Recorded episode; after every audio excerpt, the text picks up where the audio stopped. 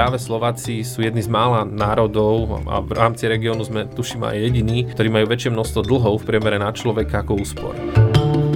Tá poisťovňa vie byť v tom živote takým partnerom, parťákom, ktorý nás stojí tiež nejaké peniaze, ale vieme sa neho oprieť práve vtedy, keď prídu naozaj ťažké chvíle.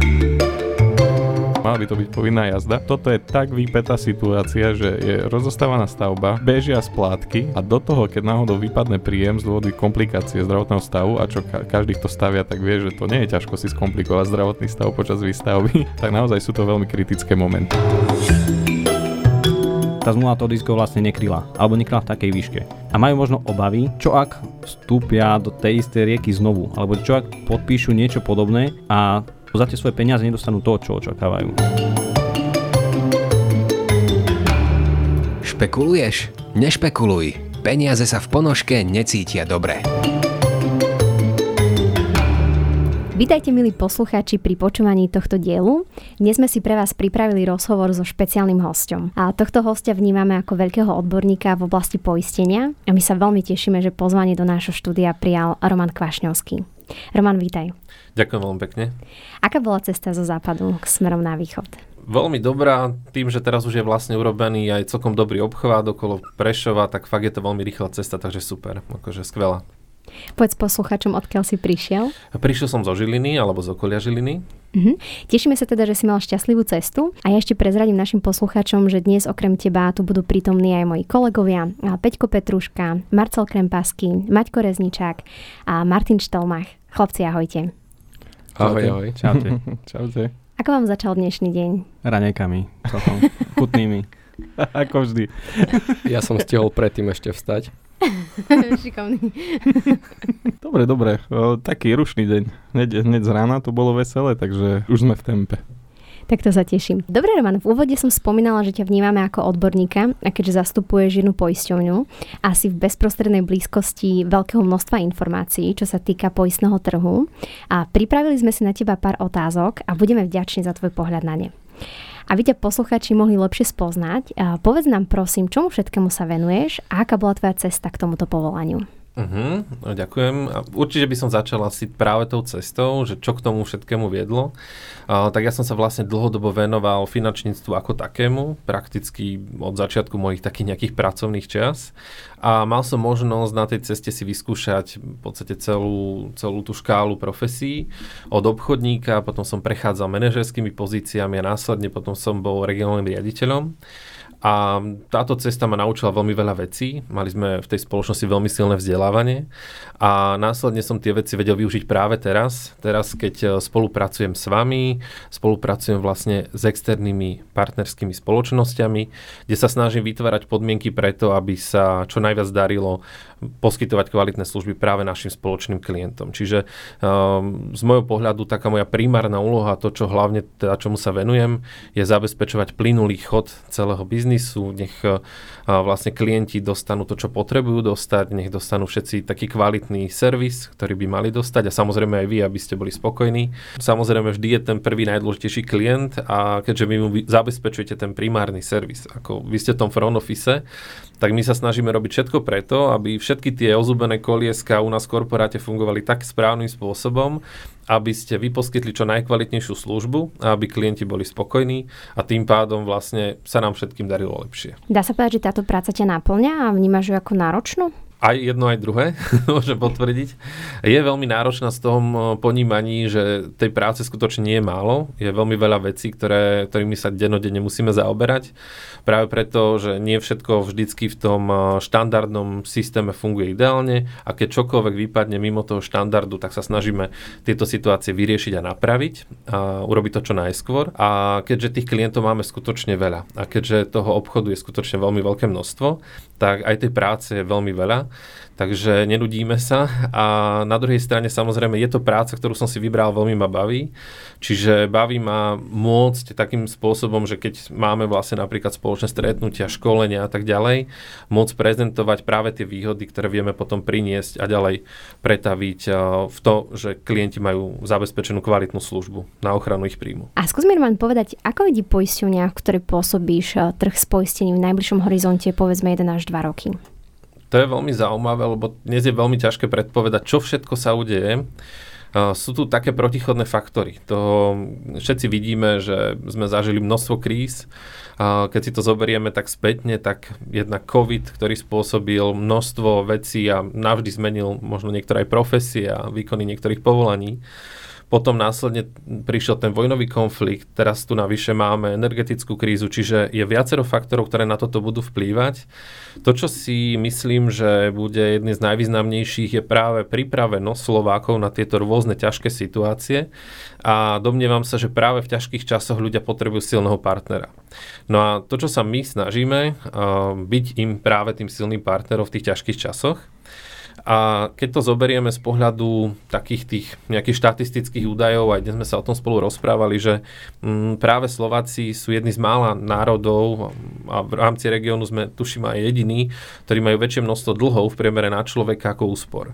A o to viacej stúpa tá potreba byť dobre zabezpečený, pokiaľ by totiž toto bolo naopak, že by sme mali obrovské prebytky a mali by sme 100 tisíc eur každý priemere na účtoch, tak možno by sme až tak neboli závislí od toho, aby sme boli dobre zabezpečení nejakým iným spôsobom, ale na Slovensku je to jednoznačne vidieť, že tá potreba je obrovská a osobne očakávam, že na to, aby ľudia mohli byť zabezpečení, aby si mohli byť istí, že keď sa niečo v živote pokazí, takže o nich bude postarané, tak sa nebudú vedieť veľmi spoľahnúť napríklad na štát, že, ich, že sa o nich postará, ale skutočne to bude vyslovene o tom, akým spôsobom sa na to pripraví každý z nich sám a práve to si myslím, že v tomto im viete vy veľmi dobre pomôcť. Čiže môžeme povedať, že z jedným dôvodov, prečo by mal byť človek poistený, určite taká tá pripravenosť, ak dobre tomu rozumiem. Určite áno. Je to v podstate uh, to, že klient uh, tým, že sa takýmto spôsobom zabezpečí, sa postará o to, aby mal v živote istotu a to poistenie je v zásade taký likvidátor obav.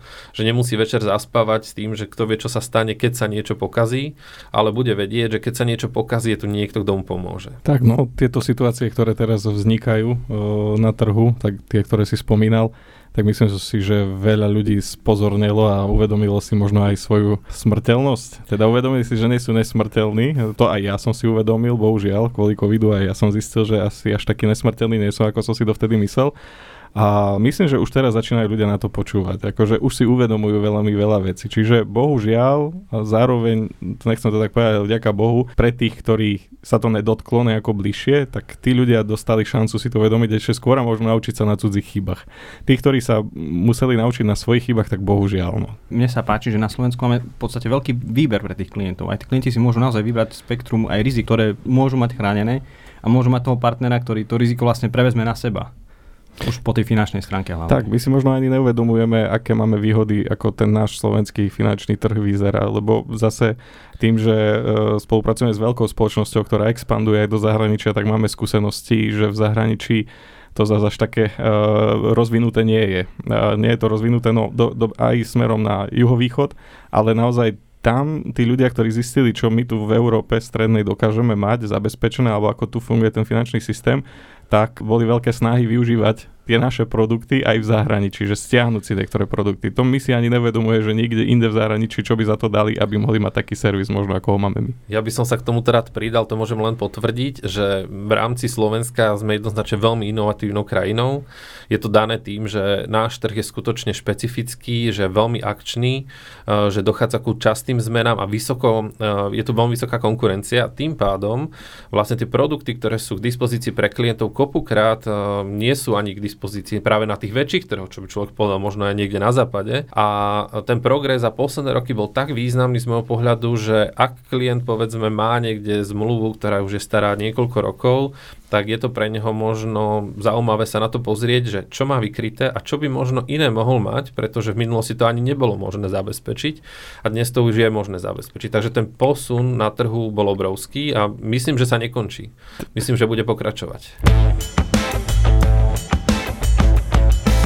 Také tie praktické, možno aby sme dali poslucháčom aj nejaké tipy, čo sa tak zmenilo, tak mňa napadá invalidita z dôvodu choroby. Keď naozaj na začiatkoch mojej praxe ten, toto pripoistenie chýbalo v zmluvách, tá invalidita sa dá poisťovať niekoľko, zo pár posledných rokov, Teraz, čo sme sa bavili, tak aj, už sú v móde aj tie úverové asistencie, ktoré kedysi tiež, kým nebol taký úverový boom, tak sa to nedalo dopoisťovať. Momentálne už sa maximálne sa to riešilo nejakými klesajúcimi smrťami, ktoré ani, tie, ani tá klesajúca smrť sa kedysi nedala dopoistiť. Ľudia boli zvyknutí na nejaké konštantné krytie niekoľko rokov, teda nastavila sa nejaká konštantná suma a na pripoistenie smrti a tá bola vyplatená a teraz dajú sa teda poistiť aj ako keby úvery, čiže ďaleko vyššie sumy, ako bežne ľudia potrebovali, ktoré vykryjú napríklad v prípade nejaké nešťastnej udalosti dlh tomu klientovi, aby podľa mňa ostal. Čiže vznikli také rizika. Mňa napadajú tieto, ešte, ešte vás možno niečo napadá, čo ešte pribudlo v, v posledných rokoch, nejaké pripoistenia, tak všeobecné na trhu. Napríklad pripoistenie, teda zvlášť riziko je zlomeniny a popáleniny, ktoré sme zvlášť nemali nejak oddelené. Vždy sa to z nejakých trvalých následkov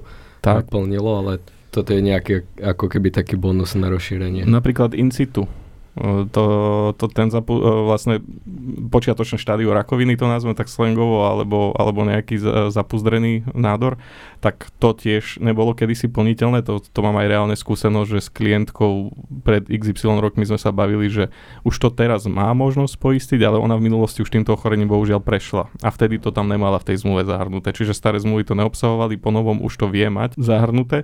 A taktiež ma napadá, že sa tie pripoistenia jednotlivé aj formujú a teda zdokonalujú sa všeobecné poistné podmienky, napríklad všijú sa niektoré pripoistenia vyslovene iba na mužské choroby, onkologické alebo niektoré na ženské onkologické ochorenia.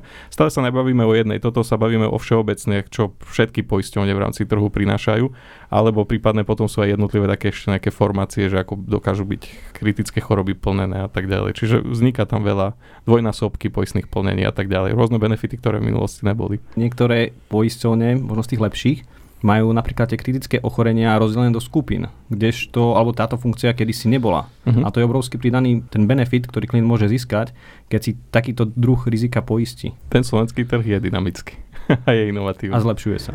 Dobre chlapci, skúsme teda opísať našim poslucháčom, ako to vôbec vyzerá v praxi. Ak príde klient, ktorý má záujem o poistenie, ako celý ten rozhovor prebieha, ako to vlastne teda v praxi vieme uzatvoriť tomu klientovi. Dobrý deň, za 30? V poriadku, páči sa. Dobrý deň, chcem poistenie. Opravil by som Šteliho. E, klient sa spýta, robíte poistky? To je ten... Uh, OK. Mám paragraf 21. tak, tak, tak, tak. Prudové chraniče iba. Mňa napadlo, či sa ten trh tak zmenil od mojich čias že, že už teraz chodia klienti uvedomili, že prosím vás, ja potrebujem poistenie. Vieš čo, stane sa to, ale e, raz za čas, ale stáva sa to. Našťastie e, mám skúsenosť už aj s takýmito uvedomelými, že naozaj prídu. Tá doba sa zmenila oproti tvojej, neviem ako, ako ďaleko, kedy, kedy teda tá obchodnícka skončila, ale v podstate zmenilo sa to v tom, že máme lepší prístup k informáciám, ale teda aj klienti majú lepší prístup k informáciám, čiže klienti už chodia častokrát nabrifovaní, majú naštudované, majú načítané len niekedy je to taký ten problém, ako keď chodia aj naštudovaní k lekárovi, hej, že už prídu s diagnózou, už prídu, na, na, už prídu premudreli. A toto mi predpíš. hej, a to, toto, to, to, takto si to predstavujem, takto, takto, takto a takto to bude dobre. Tak e, niektorí už vedia dokonca aj, aké pory poistenia chcú, aj aké vysoké poistné sumy a tak ďalej, čo už je teda tiež nejakým spôsobom extrém, ale môžem povedať, že vnímam to tak, že sa aj to sa posunulo, aj tá, tá vedomosť klientov alebo znalosť veci sa už posúva vpred. A zase si myslím, že je absolútne v poriadku, ak klient nemá nejaké znalosti a naozaj príde, porozpráva sa. Skôr má takú tú otvorenú mysel, je podľa mňa veľmi dôležité a nejak to tak nepaušalizovať, že poistka je nejaké zlé slovo, ale naozaj prísť, porozprávať sa s tým svojim finančným sprostredkovateľom a zistiť, čo vôbec to poistenie znamená, pretože podľa mňa to rizikové poistenie, ja si dovolím až takto tvrdiť, že ako keby mal mala byť povinná jazda každého človeka. Ja sa takto nejako vnímam. Čiže povedzme teda, že príde klient, máte spolu stretnutie, ako prebieha nastavenie toho poistenia.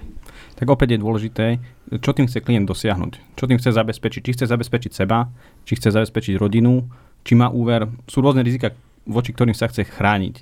Na toto potrebujeme vlastne na tom stretnutí zistiť. Na to, aby sme mohli vybrať, alebo keď už máme vybrať tie rizika, ďalším krokom je vytvoriť nejakú tú ponuku, ktorej súčasťou je napríklad e, zdravotný dotazník. Tu by som sa možno zastavil trošku, lebo je to naozaj veľmi dôležitá súčasť každej poistnej zmluvy. Možno si to ani tí klienti často neuvedomujú, lebo dnes dokážu tú poistku zavrieť na mnohých miestach, by som to nazval, a nevždy vhodne. No a práve zdravotný dotazník je naozaj to, na čo človek musí dávať pozor. musí tam naozaj vyplniť podľa toho, na čo sa, to, na čo sa tá poisťovňa pýta, musí pravdivo odpovedať. Čím pravdivejšie odpovie, tým tá poisťovňa bude lepšie plniť v zásade. Čiže nemal by tam zamlčať svoj zdravotný stav, či už mal nejaké diagnózy v minulosti, či mal nejaké úrazy, nejaké choroby, tak vlastne na všetko, na čo sa ho v tom dotazníku poisťovňa pýta, musí pravdivo odpovedať a vtedy sa nemusí obávať, že to, čo má v zmluve uvedené, že by mu poisťovňa odmietla plniť v zásade. Možno povedz, Roman, prečo by sme to mali svedomito teda vyplňať, lebo my to svedomito vyplňame, tie zdravotné dotazníky, ale je to tá taká aj čiastočne najintimnejšia časť uzatvárania zmluvy, lebo naozaj tam ideme do hĺbky a často sa dozvieme aj rôznych rodinných, či už aj zdravotnom priemere nejakom a rodiny, alebo už aj častokrát o nejakých smutných, tragických veciach. A je to taká povinná jazda, ktorú ale niekedy spôsobuje nepríjemnosti aj nám, aj klientom. Prečo je to možno také dôležité?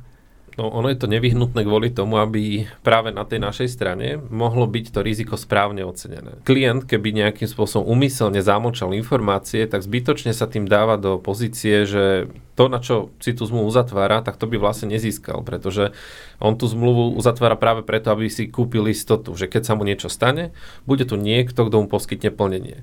Lenže ak toho niekoho zaviedol pri uzatváraní zmluvy, tak tým pádom stráca túto istotu a spôsobuje si to vlastne tým konaním, že teda zavádza umyselne a nedáva to žiadny nejaký logický zmysel. Veľmi dôležité je, aby potom, ako je mu prečítané celé vyhlásenie o zdravotnom stave, aby klient dôsledne si premyslel, či skutočne vie vyjadriť súhlas. Ak áno, tak samozrejme bez problémov vie súhlas vyjadriť. A pokiaľ sú akékoľvek skutočnosti, ktorým by nesúhlasil, tak uviesť všetky tieto skutočnosti do zdravotného dotazníku. A keď sa tak stane, tak vlastne už pri vstupe do poistenia on vie, že jednal korektne a tým pádom presne v budúcnosti vie, že má tú istotu, že sa nemusí ničoho obávať.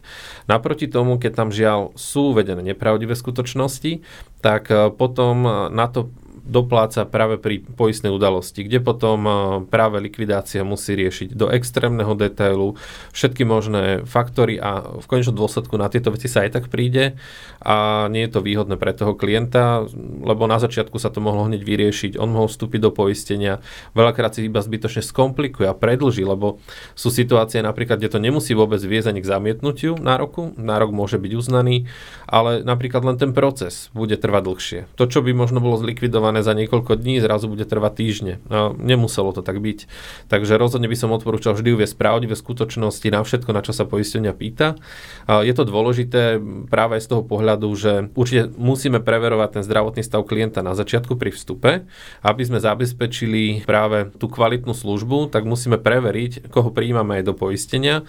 A platí také všeobecné pravidlo, že klient by mal myslieť na to zabezpečenie vtedy, ešte keď je povedzme mladý, ešte keď nemá veľké zdravotné problémy pretože práve vďaka tomu, že to urobí dostatočne skoro, keď, e, ja hovorím, zdraví, tak vtedy vlastne vie získať čo najlepšie podmienky, zároveň mladší klienti majú lepšiu cenu, čiže sú za tým všemožné výhody. Takže určite by som nejakým spôsobom neváhal pri uzatvorení zmluvy, urobil to čím skôr, v čím lepšom zdravotnom stave a vďaka tomu si zabezpečil, že to prejde ľahko a jednoducho.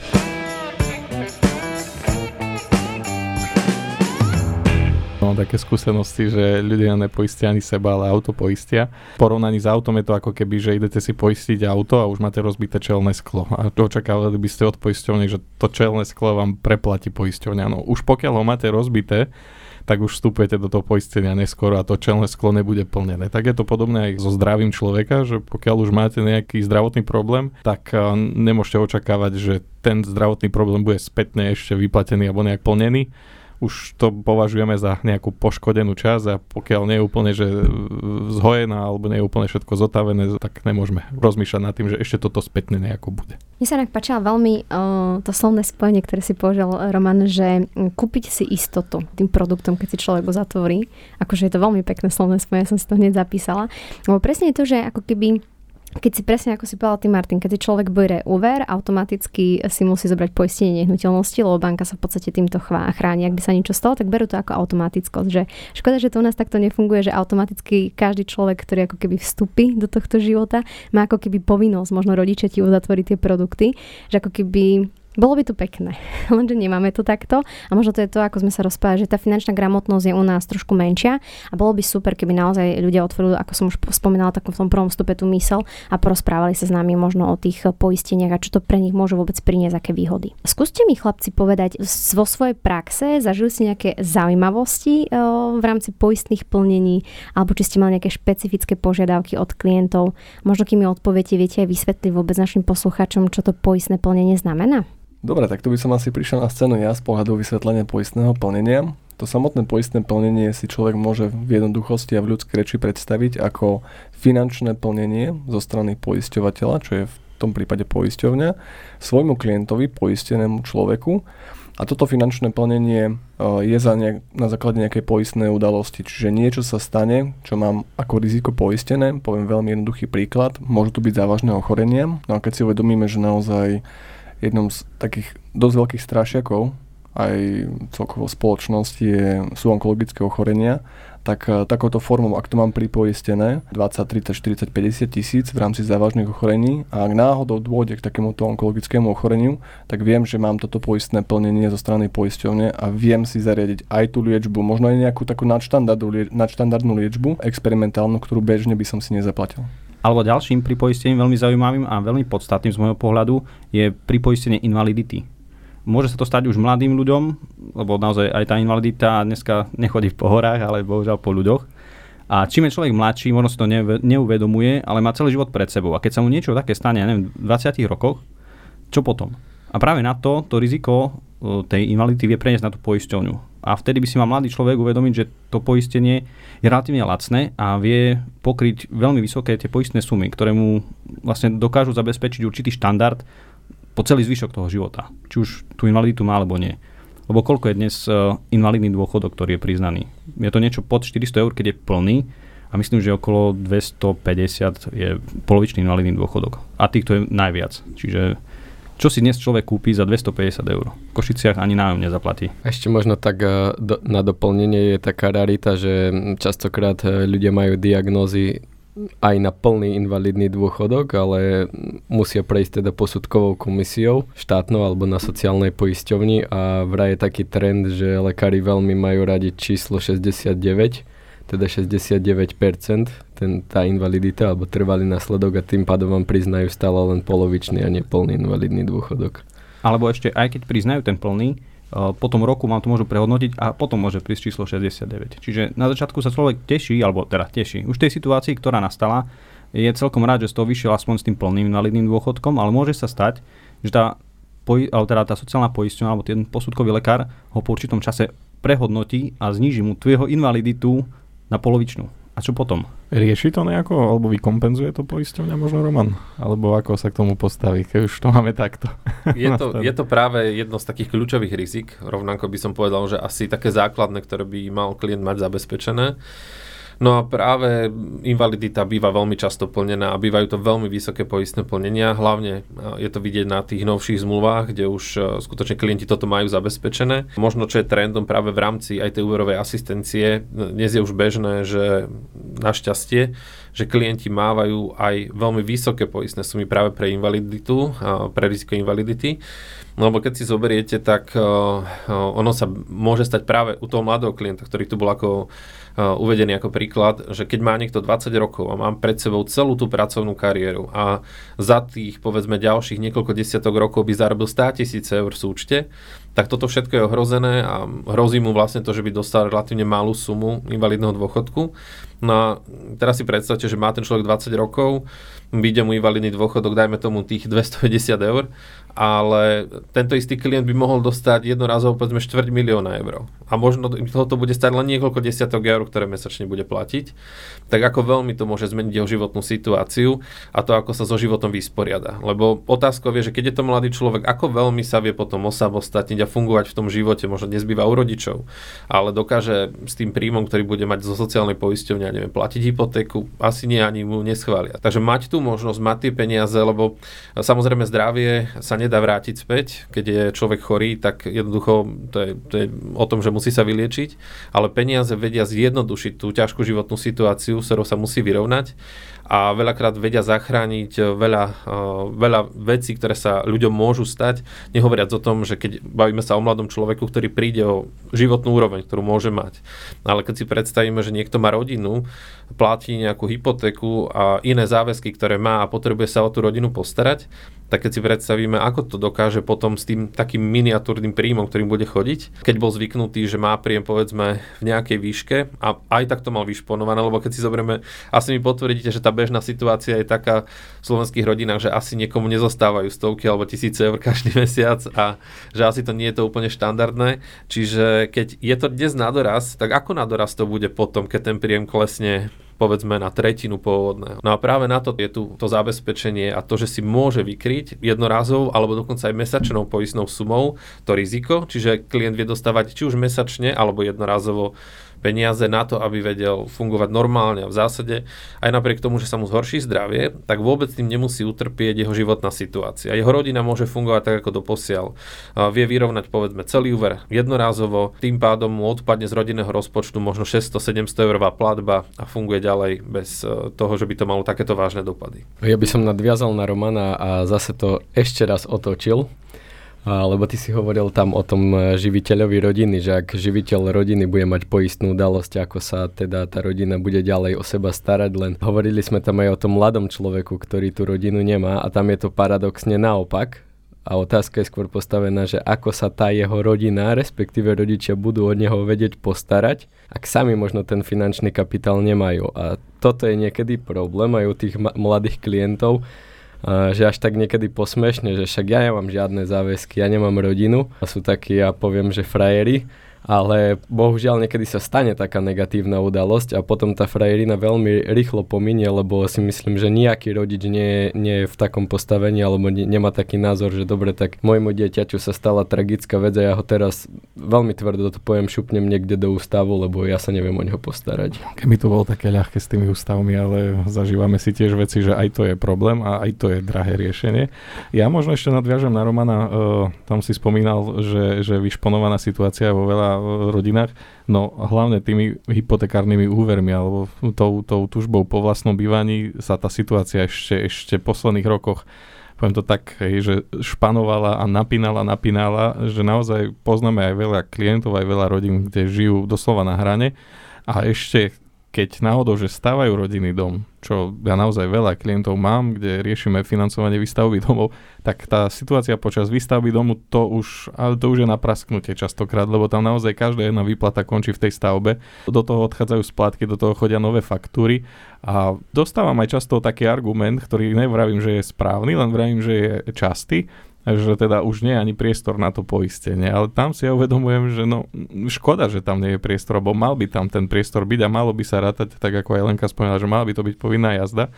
Lebo naozaj toto je tak vypetá situácia, že je rozostávaná stavba, bežia splátky, celkom slušne vysoké, a, a do toho, keď náhodou vypadne príjem z dôvody komplikácie zdravotného stavu, a čo ka- každý, kto stavia, tak vie, že to nie je ťažko si skomplikovať zdravotný stav počas výstavby, to zdravie tam dostáva z každej strany preplesk, tak naozaj sú to veľmi kritické momenty.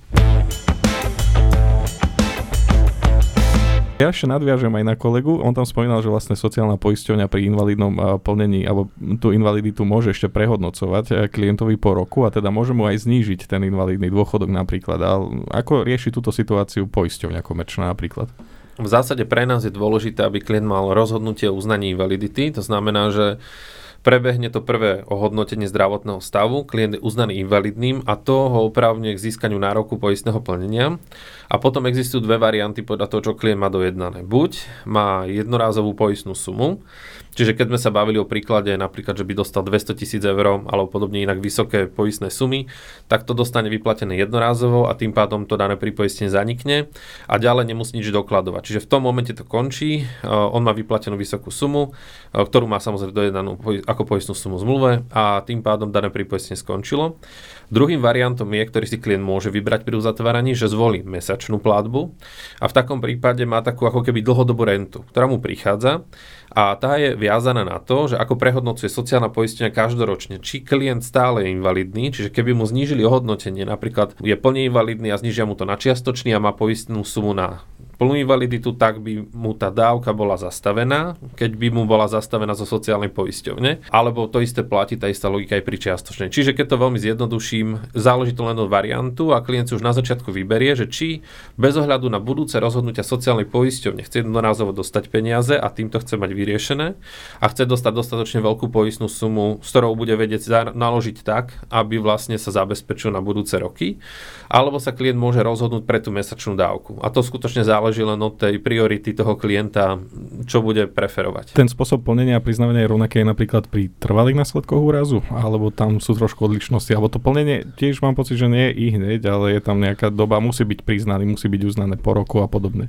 Jasné. Ako to tam možno funguje? O, je to podobné ako pri invalidite, v podstate, lebo invaliditu takisto za štandardných podmienok posudzuje sociálna poistenie, keď ten vlastne zdravotný stav trvá rok, povedzme, to je, to je bežný scenár, možno na určité výnimky, tak až je vlastne posudková komisia, zasada a tak ďalej, čiže to zvyčajne trvá toto obdobie a trvalé následky úrazu sa zvyčajne prehodnocujú presne rok, takisto, potom ako sa stal klientový úraz a nie je tam ale tá varianta nejakej mesačnej výplaty alebo niečo podobné. Jednoducho to ide jednorazovou dávkou, klient má poistnú sumu a podľa percenta v oceňovacej tabulke mu vzniká nárok, ktorý sa mu vyplatí. Tam by som ešte možno doplnil jediný trošku rozdiel, možno keď človek má ten trvalý následok hneď jasný, keď príde o nohu napríklad. Aj v poistných podmienkach sú vymenované niektoré extrémne vážne záležitosti, kde je úplne jasné, že že inak to byť nemôže, už len môže vzniknúť nárok a tým pádom vlastne je to jasné. Tak. No. A Keby si boli jašteričke, že ty chvostík dorastie, možno môžeš počkať. Pozor na chvostíky, nie sme jašteričky. Rozprávali sme o rôznych poistných udalostiach a tým, že sme z praxe, tak aj našim klientom nahlasujeme rôzne poistné udalosti a sme svedkami tomu, že naozaj, ak je e, tá poistná zmluva dobre nastavená a všetko má svoju hlavu a petu, tak poistenie naozaj plňa. Čiže my vidíme zmysel v tomto produkte. Napriek tomu sa stretávam aj ja s ľuďmi, ja chcem sa opýtať, ako to máte vy, a ktorí povedia, že nechcú poistenie. A mňa zaujíma, že možno aké najčastejšie argumenty vám hovoria, prečo to poistenie nechcú, ak naozaj túto z praxe vidíme, že je veľmi dôležité ja si osobne myslím a domnievam sa teda na základe možno toho, čo som ešte ja zažil v praxi a tak a, a, a z komunikácie s ľuďmi, že skutočne toto je spôsobené tým, že keď už ten človek vie síce, že je nejaké riešenie na tú jeho, na tú jeho obavu, že môže sa zabezpečiť, tak radšej si nájde nejakú u seba výhovorku, prečo možno tomu nebude chcieť veriť a sám seba presvedčí, len preto, že nechce sa mu až tak do tej zodpovednosti, lebo to niečo stojí. Lebo každé to riziko, že sa ide nejakým spôsobom zabezpečiť, stojí nejaké peniaze a nechce sa mu jednoducho obetovať tie peniaze za to, že bude mať istotu pre seba, pre svoju rodinu. Nie každý to tak má nastavené a je logické, že sám pred sebou si potom musí vytvoriť niečo ako takú obranú pózu, že nie, ja to neuzavriem, lebo neverím, že mi potom vyplnia, alebo niečo čokoľvek, akýkoľvek argument si za tým potom nájde, ktorý môže byť fiktívny, ale musí nejako svoje podvedome presvedčiť, že je to dobrý nápad, aj keď určite zrejme nie je, možno s nejakými výnimkami, akože existujú špecifika, keď klient dnes už je napríklad na tom relatívne fakt finančne dobre, má obrovské finančné rezervy, že reálne ani toľko peňazí už nepotrebuje, ale asi to nebude väčšina klientov. Mm-hmm. A tam tiež potom hm, prichádza do úvahy problém hlavne pri umrtí. Minimálne tú smrť by mal mať dobre krytý každý klient, lebo keď tá nie je dobre zabezpečená, tak pri poistení smrti, keď je to aj povedzme veľmi bohatý podnikateľ a dojde k umrtiu, tak padá majetok do detského konania, kdežto ku poistnému plneniu sa vie dostať ďaleko rýchlejšie na základe umrtného listu. Takže môže sa dostať vlastne aj tak jeho rodina do ťažkej situácie, aj napriek tomu, že je to milionár. Čiže nemusí to byť ani u takéhoto klienta také jednoznačné. A potom to už len záleží od tých špecifí, že čo každý potrebuje. Ale skutočne nevidím nejaké logické dôvody a, a skôr si myslím, že ľudia si hľadajú len výhovorku na to sami pred sebou veľakrát. Prečo to neurobiť, ale to rozhodnutie je rozhodne rozumné. Za mňa mám skúsenosť, že práve ľudia mali v minulosti možno nejakú zmluvu a problém tam bol, že bola nesprávne nastavená. Nesplňala ich potreby v danom čase a keď došlo na to poistné plnenie, alebo oni mali pocit, že to poistné plnenie by malo v tom čase byť, tak tá zmluva to riziko vlastne nekryla, alebo nekryla v takej výške. A majú možno obavy, že čo ak vstúpia do tej istej rieky znovu, alebo čo ak podpíšu niečo podobné a nedostanú to, alebo za tie svoje peniaze nedostanú to, čo očakávajú. Možno je to častokrát aj o tej, ne, ne, nepovedal by som, že možno pohodlnosti, ale možno aj takej rezignácie. Je, je rýchla doba, je rýchla doba, máme veľa, veľký prístup k informáciám, tej informácie naozaj z každej strany veľa. Naša hlava má, náš mozog má takú tendenciu riešiť veci rýchlo a teda veľmi sa nad nimi nezaoberať. A pre, pokiaľ pre, pre niekoho to nie je nejaká priorita číslo 1, tak môže sa stať, že po tom hektickom dni ešte sa zamýšľať nad tým, že ešte existuje nejaké poistenie, je toho nepreberné množstvo, je e, extrémne veľa variácií, je to pre veľa ľudí aj veľká neznáma, tak možno aj to čiastočne odrádza ľudí k tomu, aby sa tomu poisteniu nejak viac venovali. A pokiaľ naozaj ešte tam aj chyba nejaká dôvera alebo nemajú možno nejaký dôverný zdroj informácií, kde by mali istotu, že naozaj tam im bude vyhovené tak, ako to má byť, teda správne, tak potom asi možno aj rezignujú a povedia, že dobre, aj tak všetky poisťovne sú na jedno kopito a teda nebudem to riešiť, lebo mal som v minulosti nejakú zlú negatívnu skúsenosť a všetky sú rovnaké. Ale ako náhle možno by tam bola väčšia ochota, väčšia motivácia, možno väčšie pochopenie, tak uh, nehovorím, že tí klienti si majú naštudovať teraz tú problematiku samú, lebo nemajú taký prístup zdrojom ako my, teda k informáciám až takto možno by som povedal, že aj z praxe a poviem, že aj interné informácie, nielen tie, čo sú verejne dostupné a, a nejaké ešte aj skúsenosti, tak už možno len tú námahu si dať, že nájsť si človeka, ktorému naozaj dôverujú v tomto smere a vtedy tú zodpovednosť za výber a za nastavenie prehodiť na ňo. Nemusia silou mocou si všetko riešiť sami, a dávať do toho enormné množstvo energie a na konci aj tak rezignovať a radšej poistenie neuzavrieť a teda zbaviť sa tej zodpovednosti a nechať to tak plávať a potom v podstate ohroziť aj seba, aj rodinu. Ale teoreticky, keď už sám nemám silu, nevládzem, je toho veľa, neverím, tak nájdem si niekoho, komu môžem možno dôverovať podľa recenzií, podľa skúseností, odporúčania známych a potom v podstate na ňu sa obrátiť a nechať si to teda porovnať alebo vysvetliť, ukázať.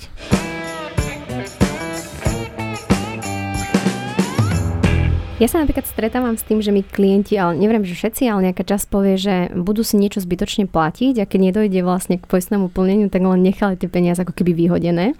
A ja sa že tak usmievam a si rozprávam, že bože, dúfam, že sa mi to stane mne osobne, že si to platím každý mesiac a nikdy nebudem musieť to plnenie ako keby, tak. že budem taký bohač v podstate, alebo presne ako keby kupujem si tie istoty, už mám teraz nové slovné spojenie, tak ho budem používať, ale zároveň ako keby naozaj som podľa mňa dosť bohatý človek, pretože mám to pevné zdravie a nič sa mi nestalo, čiže by som to prijala všetkým. Ešte ja by som to možno prirovnal takému parťákovi, lebo ľudia dneska veľmi často si zadovážia teraz domáceho miláčika. Tam sú ochotní za ňo dať, alebo všetko niečo stojí. Dajú teraz 50 eur nejaké granulky alebo vyživové doplnky pre toho psíka, lebo majú rady, je to takých partner ale aj tá poisťovňa vie byť v tom živote takým partnerom, parťákom, ktorý nás stojí tiež nejaké peniaze, ale vieme sa neho oprieť práve vtedy, keď prídu naozaj ťažké chvíle. Čiže, alebo aj tak by sa na to dalo pozerať. No, v podstate každá inštitúcia, ktorá nám niečo poskytuje a naozaj má nastavené to produktové portfólio pro klientsky, tak je našim partnerom, lebo vďaka jednému nášmu partnerovi môžeme bývať už vo vlastnom a nemusíme si šporiť alebo teda uh,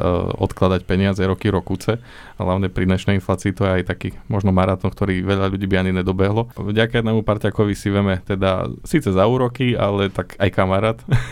Niekedy nás stojí aspoň to pivo naviac.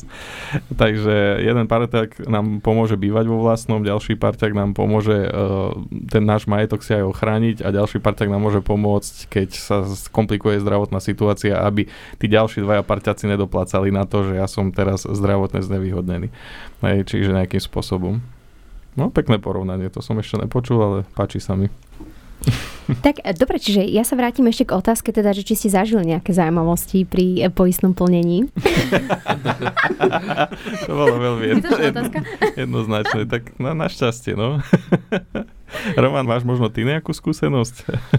Ja, u mňa možno také, že až prekvapivé, že, že čo som sám bol šokovaný, že prečo, ale uh, napríklad zažil som, že situáciu, kde klient mal už reálne nárok na poistné plnenie. V podstate bolo to len otázkou času, kedy by vznikol ten nárok a on sa rozhodol pre neplatenie zrušiť zmluvu. Hej. Aj napriek tomu, že mu s nej vznikal vlastne nárok a nebol ani moc malý a, a potom sa to nejakým spôsobom ako keby ešte zachraňovalo na poslednú chvíľu, takže to sú niekedy také prekvapivé záležitosti, že človek skutočne nerozumie, že nie je to logické aj napriek tomu, že klient môže získať veľmi zaujímavé plnenie, tak v takejto situácii.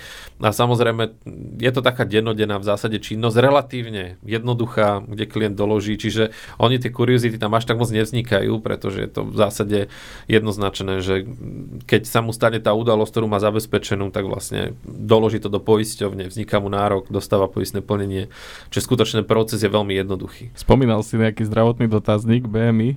Ja, áno, áno, áno, to sme sa predtým bavili, že to je možno zase opačná strana, že pri vstupe do poistenia um, mali sme situáciu, že napríklad klient mal veľmi vysoké BMI, v podstate, že vyzeralo to na extrémnu obezitu, ale on bol vlastne kulturista. Aj. Čiže potom si z toho robili srandu, že či majú poslať fotku, aby presvedčili, že on fakt nie je nejaký veľmi tučný, že to sú fakt svaly.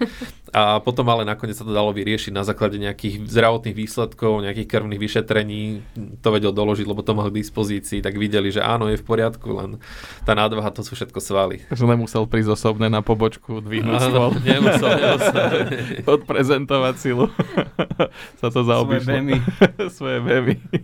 Je to sranda, je, že nenapadne ťa, že naozaj tí športovci svalovú motu naberajú, nie, hlavne tí vrcholoví kulturisti, ale na tom BMI to vyzerá však ako keď spočítaš výšku hmotnosť, tak nevychádzaš veľmi no. dobre. Roman, mám na teba ešte takú otázku. Podľa čoho by si mal klient vybrať poisťovňu? Osobne sa domnievam, že by mal zvážiť viaceré kritéria a to hlavné by zrejme malo byť práve to, že či skutočne je to kvalitná spoločnosť, ktorá poskytuje kvalitnú službu, čiže či je dostatočne veľká, či má fakt dostatočne veľkú likviditu, a či je schopná reálne plniť, lebo poistenie je dobrou poistňou práve vtedy, keď je schopná plniť a práve v tomto mu vie pomôcť nejaká osoba jemu blízka, ktorej dôveruje, ktorá sa povedzme týmto zaoberá, ktorá mu vie pomôcť vybrať si práve tú správnu. Na čo si možno treba dať z môjho pohľadu pozor je, že na nejaké akože výhodné cenové ponuky, ktoré, aké to človek zlepí, možno z viacerých strán nejakými zmluvami, ale ideálne je, keď sa na to niekto komplexne pozrie, keď sa poradí s niekým, kto sa v tom skutočne vyzná a vznikne z toho nakoniec niečo, čo mu skutočne zabezpečí jeho pokojný spánok dlhodobo. Takže za mňa je toto kľúčové, nájsť si skutočne kvalitného partnera, ktorom môže dôverovať a na základe toho uzatvoriť zmluvu. Asi sa na tom pani shodneme, že dnes to bola veľmi príjemná diskusia. A ja vám veľmi pekne ďakujem za vaše názory, postrehy. A ja by som ešte možno využila to, že máme tu naozaj dnes veľmi dobrého a špeciálneho hostia. A Roman, vedel by si nám možno shrnúť nejaké také posolstva na túto tému, o ktorej sme dnes diskutovali? Skúsim, no. Čo sa týka takého sumáru, tak určite je veľmi dobré, aby klient myslel na zabezpečenia práve vtedy, keď ešte je mladý, keď ešte je zdravý, aby myslel na to, že ten jeho život sa bude v budúcnosti veľakrát zmeniť. Bude veľa situácií, ktorými sa bude musieť vysporiadať a život sám o sebe niekedy je kopukrát veľmi zložitý na to, aby sme si robili starosti ešte tým, čoho sa vieme vlastne zbaviť tým, že sa zabezpečíme a že to riziko prenesieme na niekoho iného. Takže e, verím, že klienti čím skôr sa zabezpečia v rámci toho veku, aby potom vlastne si mohli byť istí, že tú cestu životom aj napriek všetkým úskaliam prejdú tak, aby vlastne vždy boli na tie situácie pripravení. A možno čo nám všetkým prajem, aby to nikto nepotreboval, aby to bol len taký likvidátor obáv, aby sa aj tak nič nestalo. Ja len môžem tak podotknúť a dať za pravdu nášmu hostovi. Z praxe vidím, že čím neskôršom veku mám klientov, čím neskôr sa rozhodnú pre toto zabezpečenie, tým komplikovanejšie to je, lebo naozaj už 100% zdravého človeka dnes stretnúť je trošku aj rarita. Aj keď my sa cítime zdraví, ale tá, zbierajú sa nám diagnozy časom, vekom, tá, do, tej, do tých lekárskych správ len pribúdajú a pribúdajú záznamy a v konečnom dôsledku potom pri uzatváraní je to čoraz zložitejšie. Čiže naozaj ten mladý vek je asi to gro, alebo tá priorita a ani sami si neuvedomujem možno, jak sa nám to potom časom môže môže komplikovať a to nám potom môže eh, spriečiť nejaké naše plány do budúcnosti. Pani, tak veľmi pekne ďakujem za váš čas.